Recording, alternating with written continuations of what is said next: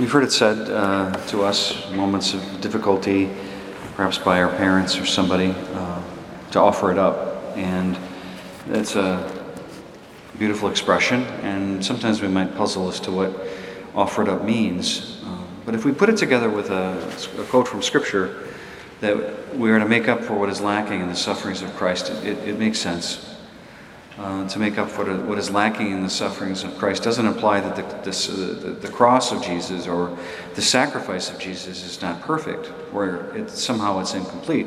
It is perfect, it's complete. What's lacking in the sufferings of Christ is us.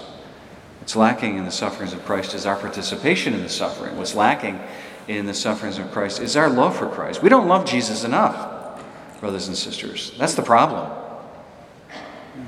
We don't love Jesus enough. Look at uh, what God did for us. For God so loved the world, He gave us His only Son. And in, in that Son has emptied Himself and taken the form of a slave. And He has put Himself on the cross and He has died for us. He loves us. That is love. That is the suffering of love. That's perfect love. To love is to will the good of the other unto death. And so Jesus does this, pours Himself out for us. And we say, Well, Jesus, I want to participate in your love. I want you to love me and I want to love you. But we can't love Jesus the way he loves us. We can't love the way we're supposed to love because we don't have this by our own natural lights. It's only by grace that we can love the way Jesus loves, right? It's only by grace. We need his grace to be able to love the way he loves, to, uh, to imitate his greatest act of love, which is the suffering of love. We can't do it. And, and we want to, but we can't.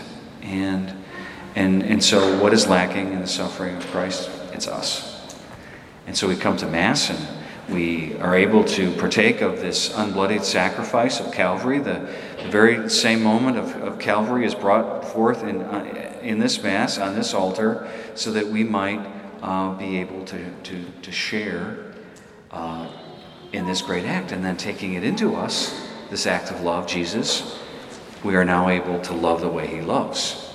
See?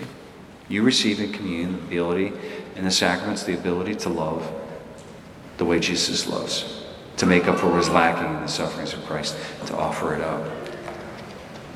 There's a, you know, this, this phrase in, the, in the Passion that we were just read, Eloi, Eloi, lama sabachthani. They misconstrue it. I think he's calling on Elijah.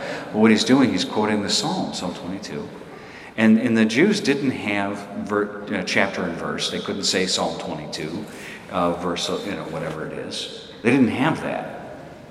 So what they did is Jews, uh, they memorized the Psalms. And so when they were quoting a psalm, like Jesus is from the cross, Psalm 22, they would quote the, the, the beginning of it.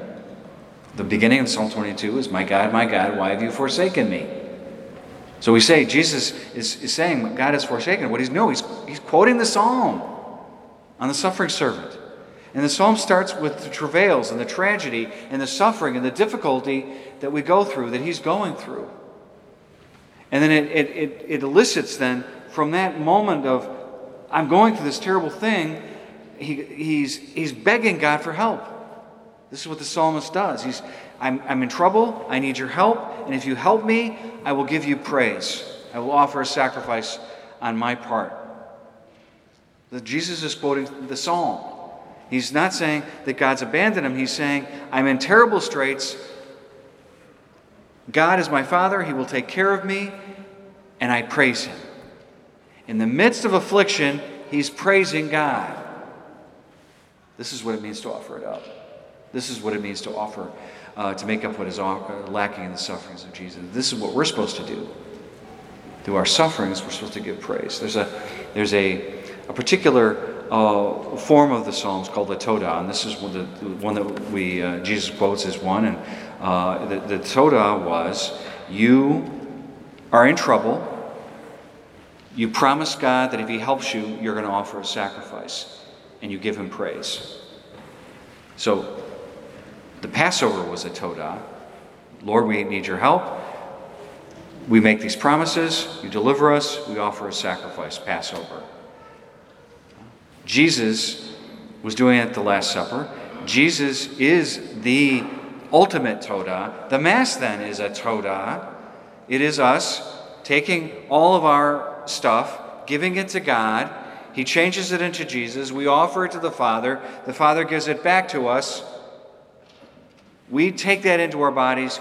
We become, the, we become a sacrifice of praise. What shall I return to the Lord for all that He has given to me? I shall call upon the name of the Lord, and I shall drink from the chalice of salvation. I have become that act of love that Jesus is. So I can go out in my life and live as a witness, offering it up, making up for what is lacking. What does this mean particularly? Think of it this way all your stuff. Think about the guys who drive to work every day, do a job they don't like. Think about the person who goes to the hospital to visit a sick parent who's dying. Think about a parent who worries in the middle of the night about one of their kids who's in trouble. Think about one of you who is struggling in, in school or having trouble with your friends or has just had uh, a boyfriend or girlfriend broke, break up with you. Somebody who gets bullied on social media. Think about somebody who's caught in an addiction of some sort and can't get out of it. Think about a mother who, who makes dinner for her kids who are eternally ungrateful for all the sacrifices she makes. Think about the, the day-to-day burdens of, of parenthood or, or, or, the, or the labors that we go through. And we wonder, what's it all about? What's it worth? Why am I doing this?